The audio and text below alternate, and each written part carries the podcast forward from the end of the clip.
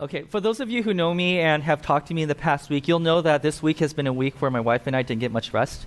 And part of the re- well, one of the the big reason is because our daughter started waking up in the middle of the night crying, and we're okay letting our kids cry through the night. They'll eventually fall asleep, but we're assuming they would, right? But now that we have two kids, one kid crying usually leads to another kid waking up. And when that happens, that kid gets grumpy, and then the other kid gets grumpy, and then the whole family's grumpy. So we wanted to make sure that she sleeps through the night. And the way that she will wake up is not like, like, ah, good morning, everybody. Oh, is it still two in the morning? I didn't know. It wasn't like that. Like the thing about kids waking up in the middle of the night is we're like, okay, that's normal. People wake up in the middle of the night. But one of the things that really freaks you out is that when the one kid that doesn't speak yet, because she's too young to speak, starts crying, and you're wondering, is she sick? Is she hurt? You know, is she bleeding? Um, is, she, is she constipated? Is she, you know, what's going on with her? Is she just waking up and grumpy, or is she actually? Is this a case where we have to take her to the ER? And so my wife and I are like, what are we going to do? You know, Justin's waking up. We got to make sure that he doesn't wake up. Maybe we, should, we could take her somewhere else and let her cry it out. Or if it's not something that's something that can be cried out, but it's something that needs proper care. Or maybe, and for those of you who believe in this, maybe she's possessed by, you know, right? Whatever, fill in the blank, right? And, and so we, we're like, we got to pray. We got to pray. We don't know what it is, so we're just going to have to pray because if you really don't know what it could be, it could, it could, be an emergency or it could just be a grumpy baby. We just started praying, right? We're like, oh Jesus, would you please cure? If there's if there's something wrong with her, then cure her. If not, let her fall asleep. If not, like you're going through the whole list of things it could be, and and you know those moments when you pray really hard and nothing happens. Okay, yeah, you don't want to hear a pastor say that, but yeah, you know that moment when you pray and you feel like God is silent well, the question I want to talk about today is this What do you do when you feel God is silent? That you've done everything you can, or you, you come to the end of yourself and you're like, uh, What am I supposed to do? And you're like, um, You know, I don't, I don't know if my prayers are good enough. Or, uh, you know, um, I try to apply the things I learned at church, but some of those things just don't work for me. What, what do you do when God is silent? And so today we're going to be talking about that because that's exactly what's happening in the passage we're looking at. So let's take a look at Luke chapter 9, verse 37. The next day, and in context, Jesus went up this mountain and he was there for overnight. Okay, so for less than 24 hours, Jesus was silent because the people who were there to see him and hear from him and talk to him and have him pray for them, Jesus was absent for a little amount of time. He was gone overnight. And so this camp of people, they're kind of worried, like, where's Jesus? Where's Jesus? So the next day, when they came down from the mountain, Jesus and his crew came down from the mountain, a large crowd met him. Okay? Next verse. A man in the crowd called out, Teacher, that's, he called him Jesus' teacher, I beg you to look at my son, for he is my only child. Now, this is an urgent thing because your only son means that this is the only person that's going to be able to take care of you when you get old and when, you're, you know, when you could no longer work. Uh, that's how the society worked back then. In some ways, it still works like that today, right? Continuing. A spirit seized him, and he suddenly screams. It throws him into convulsions so that he foams at his mouth. It scarcely ever leaves him and is, is destroying him. I beg your disciples to drive it out, but they could not. Jesus. I know a few verses ago you sent out your disciples two by two to cast out demons, and they did a great job. So when we found them, we went to them and we asked them to cast out demons, and well, nothing's happening. No, nothing, there's no good results that came from this. I feel like, like, I, don't know what I'm supposed to do, Jesus. What am I supposed to do? I went to your disciples, they didn't do it, it didn't help. Now, in case you're kind of like, ooh, demon possession, ooh, I'm kind of worried about that. Um, in the Matthew version, in another biography of Jesus, he describes it as epilepsy. So whether if you believe in demon possession or if you just think this is a medical condition that they didn't have a word for back then, um, that's not the point of today's message. So wherever you stand on that, we'll talk about that in a different sermon. Okay, but today let's not have that discussion. Okay, now so this, just imagine you're a dad and you bring up this boy saying like, Jesus, this boy, we did everything we can. I took him to your disciples and they couldn't heal him. Now, what would you imagine Jesus to say? You know, happy Jesus. Jesus that's always like, you know, you've seen those draw the paintings of Jesus where he's looking into the sun and like his hair is flowing and he's wearing the Miss American sash, like pageant sash, and you, you know, right? You would expect him to say, "Oh, come over here," You're, you know, right? That's not his response. That's not his response. Let's take a look at his response. You're like, what happened to him up the mountain, right? you unbelieving and perverse generation, Jesus replied. How long shall I stay with you and put up with you? Bring your son here. Bring, just bring him over here. What, what happened to the happy, happy-go-lucky Jesus? What, what happened to him? Like, why is he so angry? Like, wouldn't he just say, "Oh, you're sick. Oh, come over here," right? My disciples couldn't heal him. Oh, just, just bring him over here. I'll deal with it, right?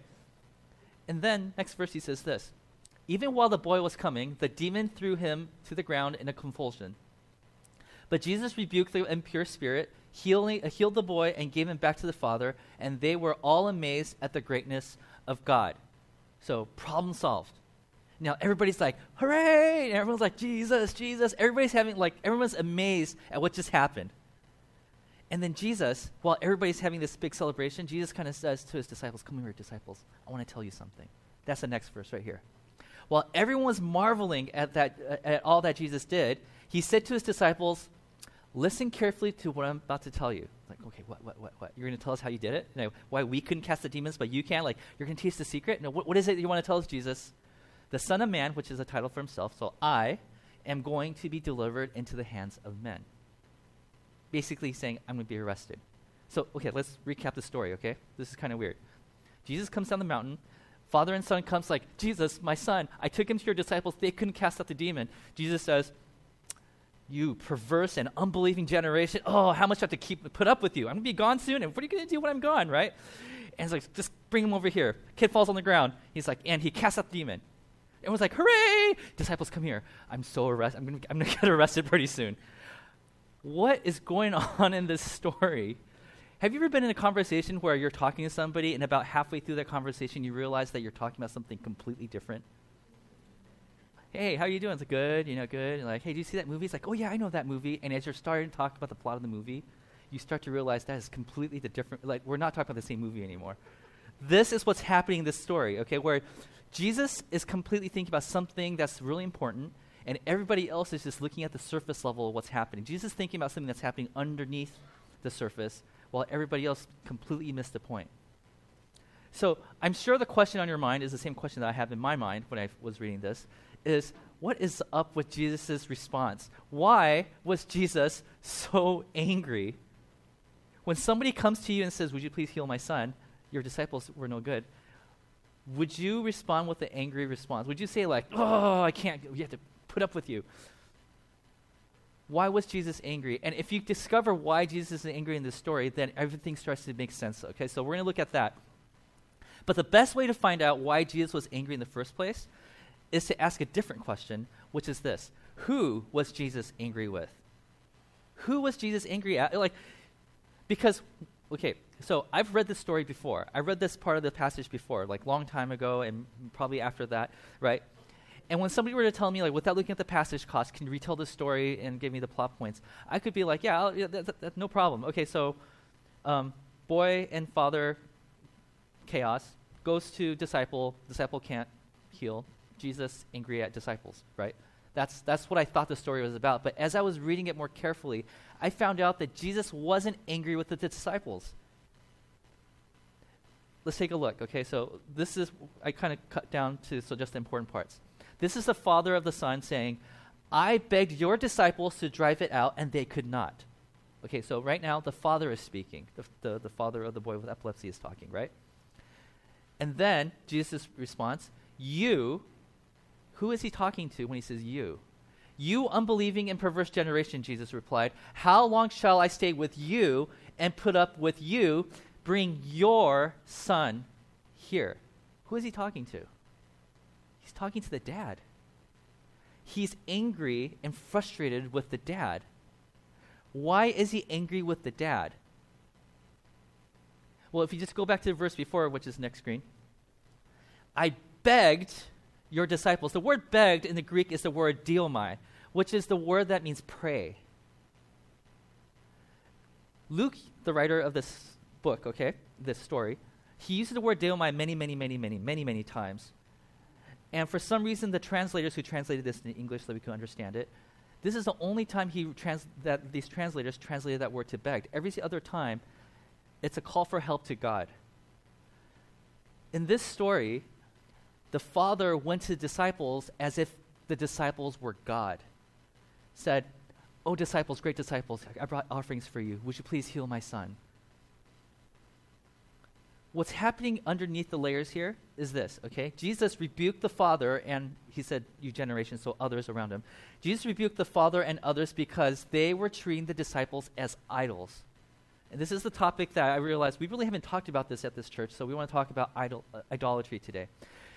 The author in this story, Luke, he's hinting and nudging at the reader, that's us, that there's a great price to be paid for idolatry. Even if it comes in the form of disciples, people who are followers of Jesus. And and you're like, God, you know, I've read the Bible before. You know, I know a few things about Greek. I, you know, you know, I'm, I, you know, I've been reading the Bible my whole life. Are you sure this passage is about idolatry? I mean, aren't you just kind of digging deep in that the bag and pulling something else like, oh, idolatry, let's talk about that. Like, are you sure this passage is about idolatry? And I would say yes, and I hope that I could convince you that it is, because Luke is using many, many different types of techniques to get us to understand that this is really about idolatry. Okay, so in order for us to understand this, I have to take you back and give you a context of where Jesus is, what Jesus is doing in this story. So, when I say context, I mean we're going all the way back to the Old Testament. Okay, so let's go to this, the Moses story. Yeah, we're going all the way back there to the book of Exodus. And then we're going to go back to Luke so you'll understand. Okay. So, for those of you who don't remember the Exodus story, Jesus, uh, Jesus wasn't in the story. Moses goes to, to Egypt to pull out the slaves you know, that, that were enslaved in Egypt by Pharaoh. He pulls them out, all these people who, who we now call Jews or Israelites. He pulls them out, okay, and where does he pull them out into? he pulls them out into the desert. Now, what I'm about to explain might be a little complicated, and if you don't understand what I'm talking about, it's completely my fault, okay? Because this is, I'm not doing a good job of explaining it if I lose you. So, to help me, I, I, I created some visual aids, if that's okay. I'm just using circles and stuff like that. Okay, so here we go. So, Moses takes, goes out into the desert, and he brings a multitude of people who follow him out into the desert. Oh, okay, are we good so far? Okay, I don't want to lose you, uh, uh so I'm going to take this very slow, okay? There is a point in the story where people are like, you know, it's great that we left slavery behind us, but we didn't really consider food. Oh, yeah, where are we going to get food, right? And so, and while he's, uh, he, he's like praying for food, Moses realizes if we pray for food, we're, we're going to have to ask God because we didn't bring it with us. And not only that, this whole group is so disorganized, we need to find a way to organize it. So, next slide. So, what Moses does is that by, uh, by his advisors, they split him into groups, like smaller groups, he divided them into smaller groups. And then after he prays, this thing called manna comes upon them. And this word, this manna, is most likely a type of bread, like a powdery type of bread. Okay? So that's how they survive, is that they break up into smaller groups and then they pray for manna, and manna comes, and then they eat it. Okay? As they're traveling, they eventually get to a mountain. Next slide. They eventually get to this mountain. We call that Mount Horeb or Mount Sinai, depending. They're both the same thing. And when they do that, Jesus picks out three people from the multitude. That's Aaron, uh, uh, Nadab, and Abihu. Those are the three people. You don't have to remember these names. He pulls these three guys out of the group and says, "Come with me up the mountain as we go and talk to God." So Moses goes all the way to the top of the mountain, while the other three kind of go partially part of the way up and they stay there. Okay, so so far so good. Visual aids helping. Good. Okay. And while Moses is up in the mountain, this happens. All of a sudden, there's a big, the word is they use a big smoke or big cloud that comes, and there's thunder and lightning. Uh, they say that there's a glowing face, Mo- that Moses' face starts to glow. Um, they, they say that they hear the voice of God. So there's all these descriptors of what happened at the top of the mountain. And as the story goes, next slide, as that's happening, down at the bottom of the mountain, they start having some type of chaos. They start going crazy, okay? And so Moses, hearing about this, comes down with his Ten Commandments, and he looks at him and says, "Oh my goodness, what are we going to do about this?" Uh, Aaron, Aaron, like, wh- wh- why didn't you do? Wh- why didn't you keep order? And they're like, "I tried to keep order, it didn't work." Well, okay, Aaron, tell me what happened. And so Aaron tries to explain to Moses what actually happened at the bottom of the mountain. This is what Aaron says. Don't be angry, my lord. He's talking to Moses. Aaron answered, you know how prone these people are to evil. It's like, you know, you've been gone for a few days, and when you're gone, you know how these people are just, they just get so desperate. They're just geared, they're just wired to be evil like this. Like, and Aaron, you had nothing to do with it? It's like, oh, me? No, no, no, no. This is what happened. Next verse. Um, they said to me, Make us gods who, who will go before us. As for this fellow Moses who brought us out of Egypt, we don't know what has happened to him. Like, look, it's kind of your fault, Moses. You've been gone for a few days. And when they asked me, like, hey, we need a God that's going to c- carry us through the rest of the desert, uh, I, I was pushed against the wall. I, I didn't know what I was supposed to do. So what did I do? This is what I did. Next verse. So I told them, whoever has any gold jewelry, take it off. Then they gave me the gold, and I threw it in the fire, and out came this calf. Now, the wording here is interesting. He's like, I, am innocent. All I did was I, I tossed all these gold pieces into the fire, and oh, just, oh, look at this cow that just popped out of it. He makes it sound like he had nothing to do with it, when we know for a fact, the earlier verses says that Aaron actually fashioned it and molded it, but in this verse, he's like, it just came out like a cow. I know if there was another verse I could insert in here, it would be that Moses rolled his eyes so hard that his eyeballs fell out of his socket, right? right. Okay. And so the next day, Moses is like, okay, this is what I'm going to do. So this is Moses' action. Moses said to his people, You have committed a great sin. You guys have done something really, really bad. And people are like, What's so bad about a cow? But now I will go up to the Lord. Perhaps I can make atonement for your sins. Like, I need to go back up that mountain and tell God that we're really sorry. He had this amazing plan of taking you guys to the promised land and that you will be the ones that's going to go bless the world, right? And I have a feeling that he's not happy with you guys, that he might just let you die out here in the desert. So I'm going to go up that mountain and I'm going to say, I'm so sorry. Is there anything I could do to fix this? That's Moses' plan. So he goes up back to the Lord and he said, Oh, what a great sin these people have committed. They have made themselves gods of gold, but now please forgive their sins. He's asking God, Would you please forgive them?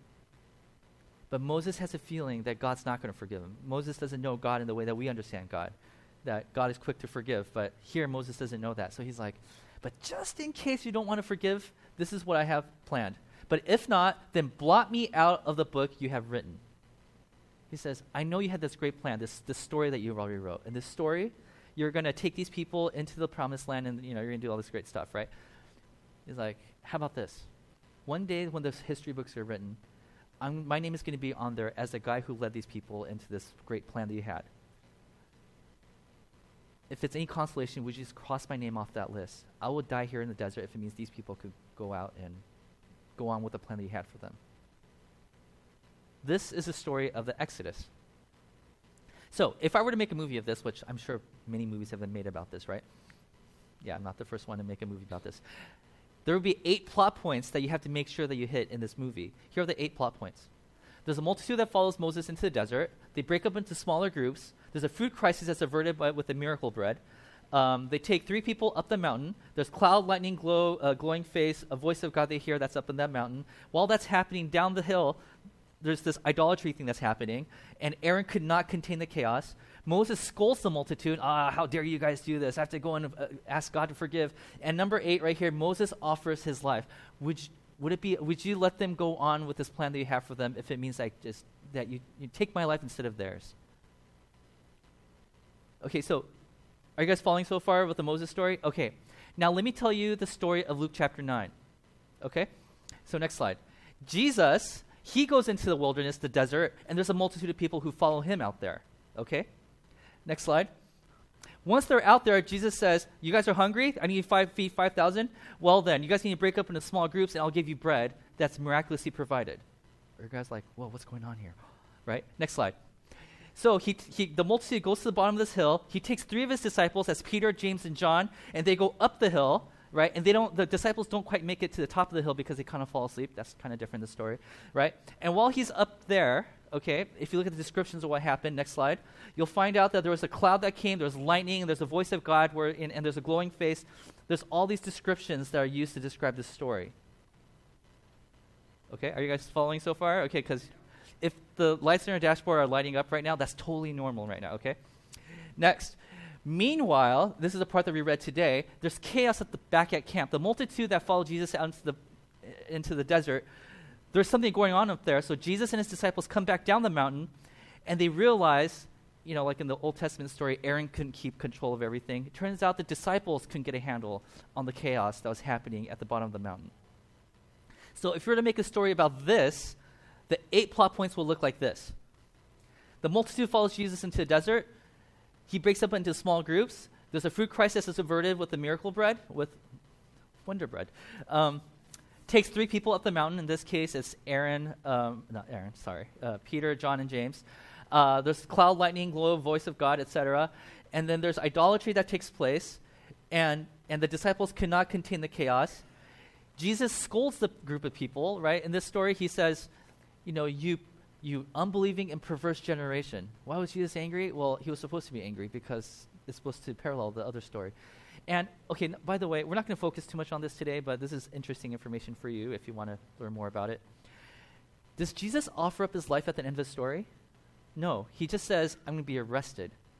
But what he's really doing is he's nudging the disciples, like, hey guys, I'm going to be arrested.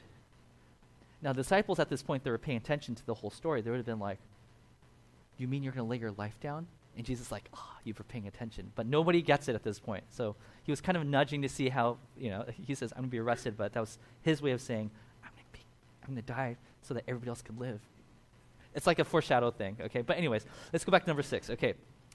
So if you were to take this story and make it put it on a transparency, okay? And you take the Old Testament story and put that on transparency, and if you overlap it, you'll find out that what was happening down at the camp where people were asking the disciples to pray for the sick, the, the possessed or epileptic child, overlaps perfectly with the golden calf. Does that make sense? I hope I didn't lose anybody in this. This is a very important part.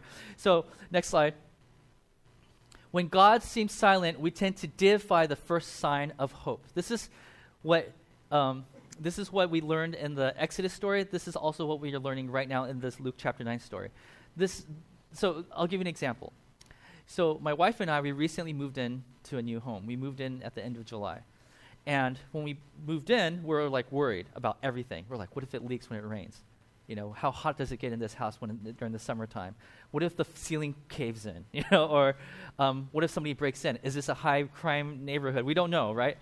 Um, what if I don't know? One of these walls has like a hole that's a dimension to the dark. I don't know, right? Whatever. You come up with the craziest ideas in your world, and and and, and so one of the first things we did when we moved in was we prayed over the house. We're like, Lord, would you please bless this house? You know, and please don't let it collapse on itself, right?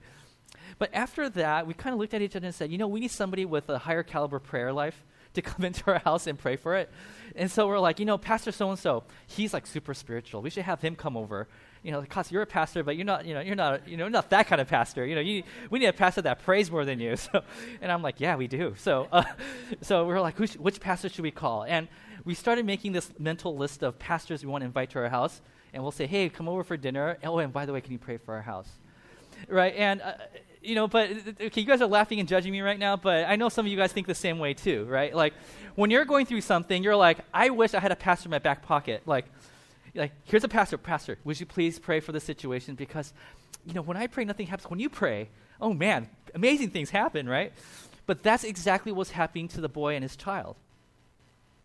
They're like, uh, uh, uh, there's something going on with my son. Uh, and he goes, and the word they use, the word beg is, I'm going to pray to the disciple to fix my child. When they felt like it was silent, because Jesus was up on the mountain, okay, when they felt like things were silent, they looked around and they saw a disciple, a follower of Jesus, and looked at him and said, He is going to be our God. He is the one that's going to bring deliverance to us. And while to us, we call that, we, we have a title for that in, Christian, in the Christian circle, we call that prayer requests, right? But, and I'm not saying prayer requests are bad. Okay, if you have prayer requests, share them with your friends, have, you know, pray together, right? But we always turn to something that gives us comfort, and that's, and that's what we call idolatry. So, for example, if you're going through something right now, and you're like, I just need to find comfort in my life, and then you go online and you find, oh, shopping. Oh, this is great. Oh, my mind is totally off, off this troubled thing now. I'm just going to focus on shopping, right? That becomes our golden calf, right? Or, or maybe it's like, you know, I'm just going to turn on TV. I'm just going to binge watch it. I'm going to find out if this thing brings me, uh, sparks joy in my life or not. If not, I'm just going to talk. You know, like, like we all have some advice that we go to, and these are just innocent things, right? Or you know, I'm just going to listen to sermons online. It could be something spiritual. So it could be something good too.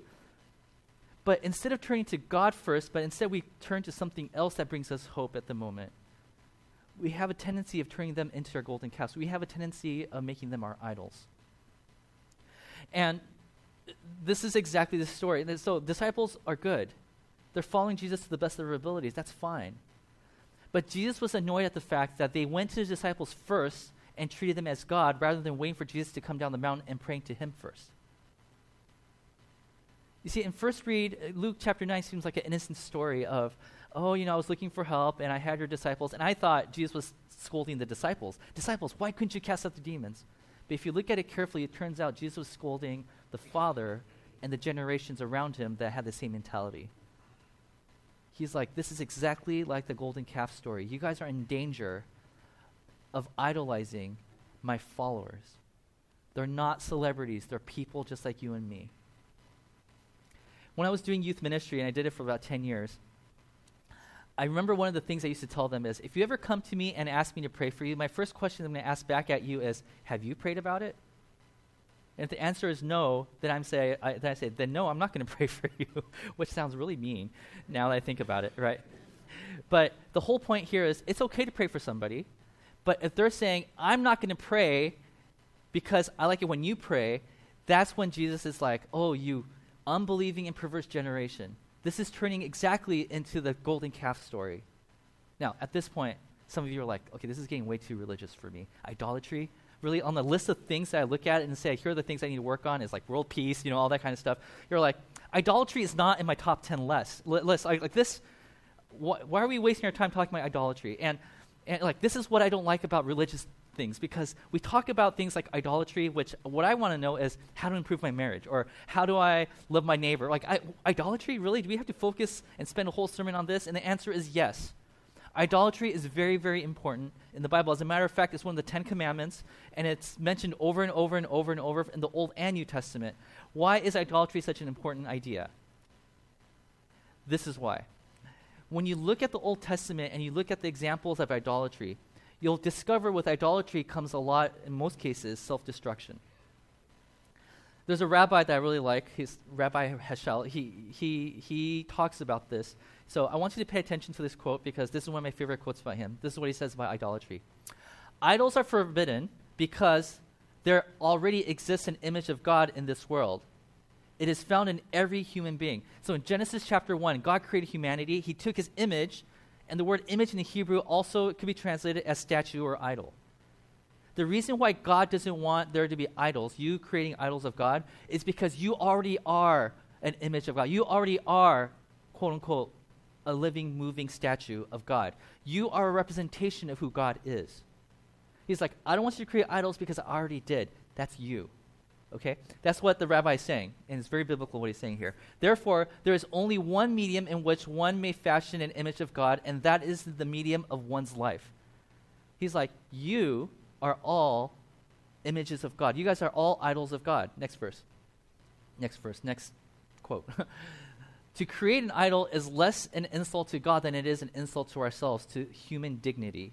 And that is not permitted. God does not want everybody to lose value of who they are because the image of God is already inside of you.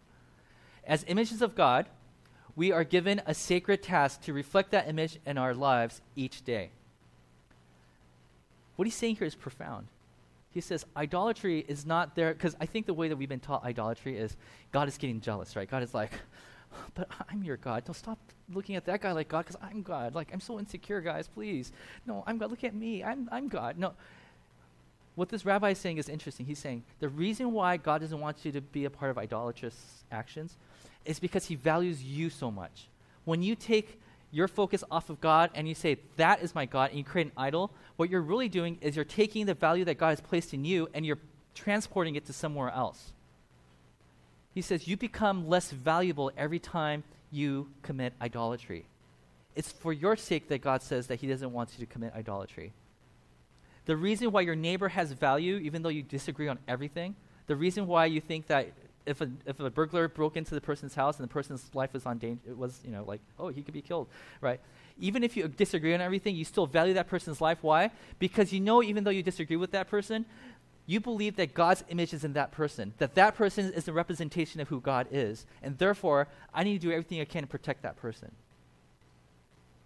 Idolatry at its core gives us reason to protect the people that we, d- we disagree with.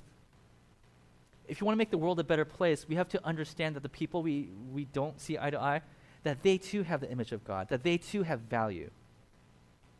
So when we say, oh, um, I, I, have a problem right now, I, I need to bring this in prayer, and I'm going to pray to the disciple, what we're really saying is, disciples, can you fix this because I can't? What you're saying is, the image of God in me is a lot smaller than the image of God in that person.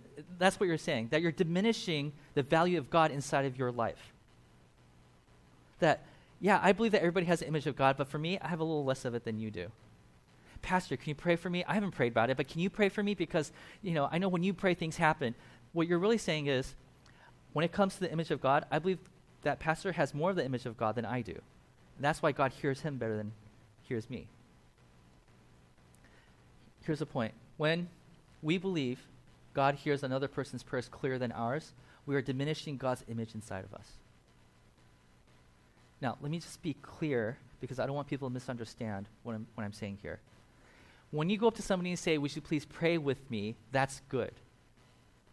But when you say, I'm not going to pray, you should pray for me, that's the problem. When you think that somebody else's prayers are more effective than yours, that's the problem. If you're a person who's on the prayer team and you're like, you know what, I just want to be praying for this, God just brought somebody in my mind, I'm going to pray for that person, that's good. But when that person you're praying for says, I haven't prayed because I know your prayers are better than mine, that's the problem. So when you go and ask somebody to pray with you, okay, that's not bad. But if you're asking somebody to come and pray with you because you haven't prayed about it yet, that's the problem. When you start thinking somebody else's prayers are stronger than yours, that's the problem that Jesus is talking about here. Because in a way, in order to speak to God, if you're praying to God, right, and you're like, rather than me praying to God, I'm going to talk to this person who's going to pray to God, what you're really doing here is you're saying, that person is a child of God, I'm not. So we'll just let this happen over here, and I'll just be the person that's going to stand to the side. What you're really saying is, I don't think I have the attention of God. I don't think God loves me as much as that person. I don't think I have the image of God in me as much as that person. You're diminishing your own value by treating that person as an idol. This is why Jesus was angry. He says, You unbelieving and perverse generation. Why would you do that to yourself? Now, even after all this, you're kind of like, but yeah, Kotz, you really don't understand. Like, when I pray, nothing happens. like, just silence. But when that person prays, like, fire comes from the sky. Like, or, or when that person prays, he's so eloquent. Like, he just knows the right words to say. When I pray, there's a lot of ums, like, uh, God, uh, dear Jesus, Lord, what am I supposed to call you again? Uh, Almighty counselor, or is that the Holy Spirit? I can't remember. Oh, I don't know my theology, my theology is so messed up. Uh, you know, I'm going to just stop praying. I'm going to let somebody else pray who understands you better. Like, whatever, wherever you are in your prayer life, God values you and your prayers not because you have the right words to say. As a matter of fact, there's a verse later on in the New Testament that says, if you don't know what to say, then just say whatever's on your heart, and, and the Holy Spirit will, will translate that to God so that it makes more sense. You know, but the whole point here is why is it so hard for us to pray? And I would venture out and just say this it's probably because you feel like your prayers are ineffective. If you knew that your prayers were effective, then you'd probably pray more. I know that's true for me. And I think that's why we ask other people to pray for us, because when they pray, you see results. When you pray, you don't see results. So, what are we supposed to do about this? Well, one of my favorite scholars, N.T. Wright, this is what he says about praying in idols and stuff like that. If you want to see the moon, he's like, why are we talking about moons now? No, this is a metaphor. If you want to see the moon, the size of the window you're looking through isn't important. What matters is that it's facing the right direction. Any tiny slit, slit in, in the wall will do if the moon is that side of the house. So it's like, if you want to look at the moon, it doesn't matter the size of the window as long as it's facing the right direction. It's like, okay, cool. Next verse. Next quote. A huge window facing the wrong direction will be no good at all. That's what true faith is like. So the point he's trying to make here is when it comes to prayer, it doesn't matter how small or big your faith is when you pray. It doesn't matter if your words are eloquent or not. What matters is that you're actually praying to God. Next, next part. The smallest prayer to the one true God will produce great things. The most elaborate devotion to a God of your own making or indeed someone else's will be useless, and in some cases, worse. So today, what I had in mind was, okay, this would be a great sermon where I have the prayer team come up and they'll pray for you. And then I realized that's exactly what I'm saying that we shouldn't do, right? so I emailed the, the prayer team and I told them, like, guys, for this Sunday, I just want you to stay in your seats and just pray for the people that come to mind. So they're not accepting prayer requests today, okay? Because the point I want to make is this that God values your prayers. God values your prayers. If you want to make a difference in the world, you have to believe that what, whatever you lift up to God matters to Him, that He's listening. And if He hasn't acted in the way that you wanted Him to, maybe He's trying to teach us something here. So, in the closing of the sermon, this is what I want to do. This is what we're going to do. We're going to turn off the lights. The worship team is going to come up. And in that time, you're going to pray. You're not going to ask somebody else to pray for you. Even if you feel like your prayers are ineffective, I'm going to give you a few minutes to pray. That's it. If your prayer sounds like this, um, thank you for providing us day to day, today, today, today. Uh, thank you. Um, bless my food. I, I don't know. Like, that's okay. Pray that. If there's something I'm pressing on your heart, God, I am so stressed out. I just need some rest. Amen? Like, hey, that's fine. Whatever comes to mind, just pray it. And believe that God is hearing you. And believe that your prayers are just as effective as the most spiritual person you, you have in your life. Like, there's that person in your life that speaks in tongues, and you're like, I could never do that, right? That's why that person, God hears them because you know, that person's praising tongues. God hears your English prayers just as clear as, as the tongues that you heard somebody speaking, right? God hears you equally to the person next to you. So lift up your prayers on your own. And that's what we're going to do for the next few minutes. Are we okay with that? All right. Let me close this in prayer, and then uh, I'll give you a few minutes as the worship team comes up and pray, uh, plays something.